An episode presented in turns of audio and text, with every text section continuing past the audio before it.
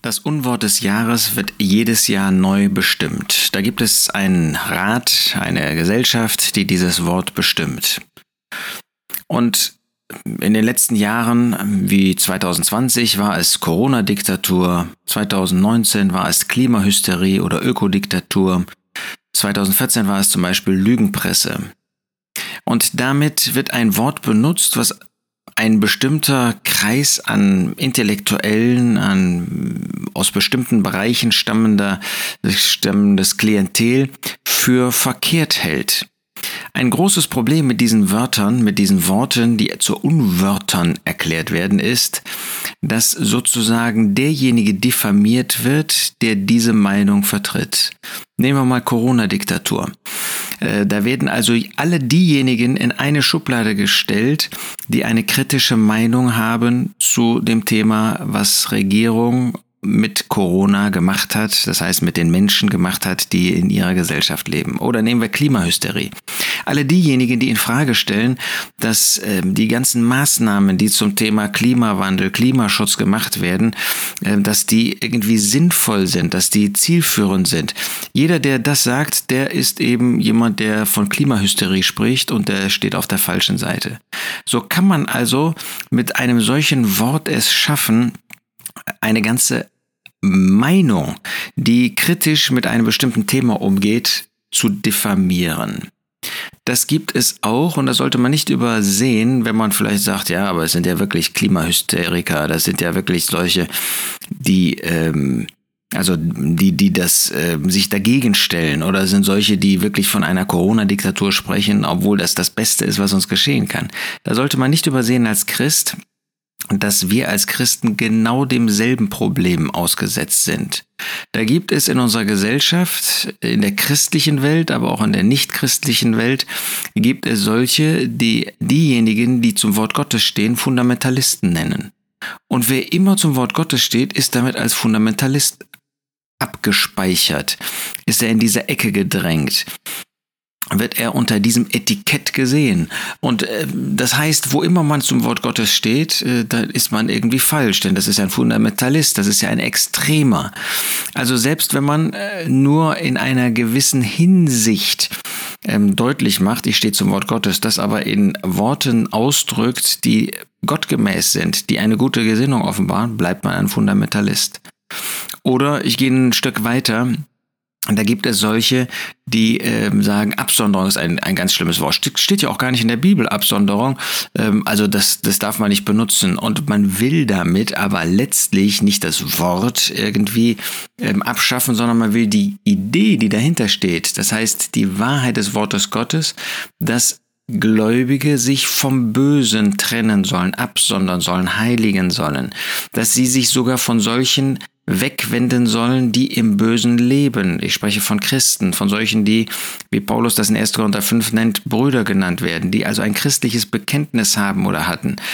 Ähm, und wenn sie dann in Sünde leben, sei es in moralischer Sünde, sei es in lehrmäßiger Sünde, wenn man sich davon trennt, ähm, dann sondert man sich davon ab. Und das will man nicht. Und das schafft man dadurch, dass man dieses Etikett schafft, Absonderung, dass etwas, äh, das, das kommt in der Bibel nicht vor. Davon sollte man nicht reden und gemeint ist, das sollte man erst recht nicht tun. Und jeder, der davon spricht, der ist dann gleich in der falschen Ecke. Wir sollten uns davon als Christen nicht anstecken lassen. Der Apostel Paulus schreibt in 2 Timotheus 4, Vers 2, Predige das Wort, halte darauf zu gelegener und ungelegener Zeit, überführe, weise zurecht, ernstlich zurecht, ermahne mit aller Langmut und Lehre. Er spricht dann davon, dass es eine Zeit gibt, wo die Leute nur noch das ähm, hören wollen, was ihnen in den Ohren kitzelt, wo sie auch nur solche zulassen, äh, die das reden, was ihnen in den Ohren kitzelt. Und nicht mehr bereit sind, die Schärfe des Wortes Gottes auf sich anwenden zu lassen. Und das dürfen wir nicht zulassen. Predige das Wort, das wird uns zu jeder Zeit gesagt. Und wir sollen darauf halten, wir sollen zu diesem Wort stehen. Wir sollen dieses Wort immer auf uns anwenden lassen und sollen auch zu der Wahrheit des Wortes Gottes stehen, auch dann, wenn sie in unserer Gesellschaft heute diffamiert wird. Johannes der Täufer ist ein schönes Beispiel dafür. Nicht, dass wir Nachfolger von Johannes dem Täufer sind. Er lebte in einer völlig anderen Zeit. Wir haben durchaus nicht den Auftrag, allen Politikern zu sagen, die in Unmoral leben, was tust du da Böses. Das ist nicht unser Auftrag. Wir sollen zu dem Wort Gottes stehen. Wir sollen das Wort Gottes predigen.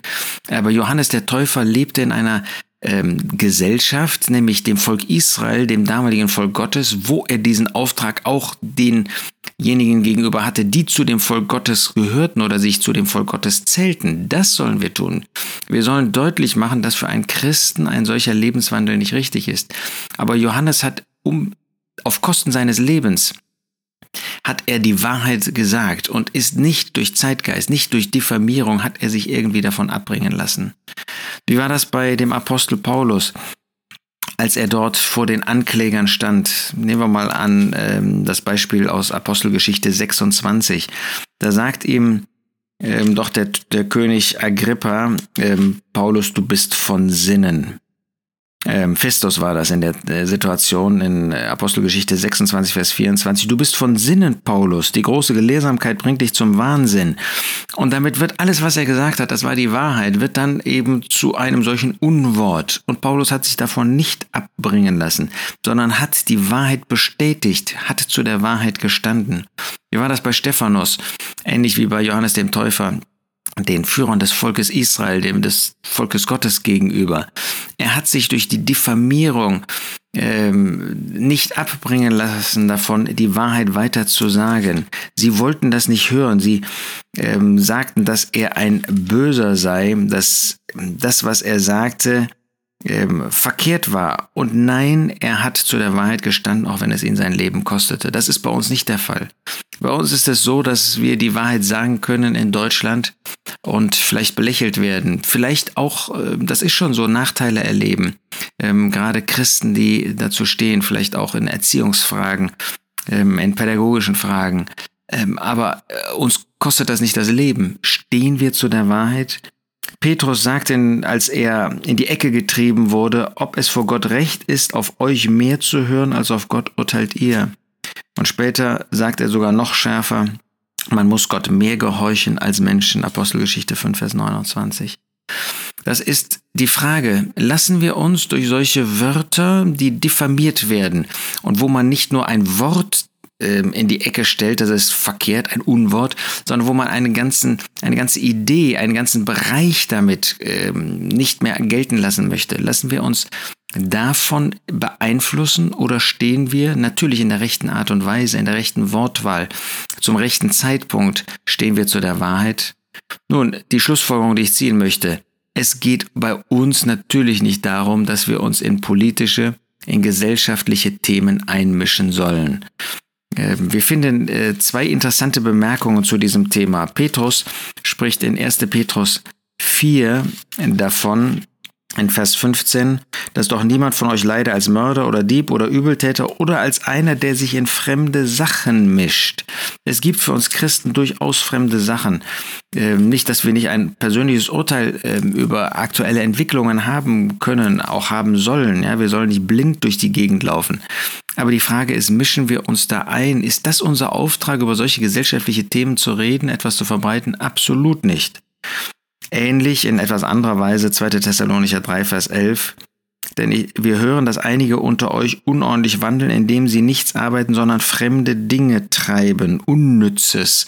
Lasst uns nicht unsere Zeit vergeuden mit gesellschaftlichen Themen, wo wir uns äh, um Dinge auch jetzt aktuell, was die Corona-Zeit betrifft, äh, kümmern, äh, wo wir als Christen gar nicht aufgefordert werden, uns einzumischen. Wir sollen die Wahrheit vertreten, wir sollen dieses Evangelium verkünden, wir sollen da nicht irgendwie politisch, auch nicht in einem christlichen Umfeld irgendwie versuchen, Einfluss zu üben.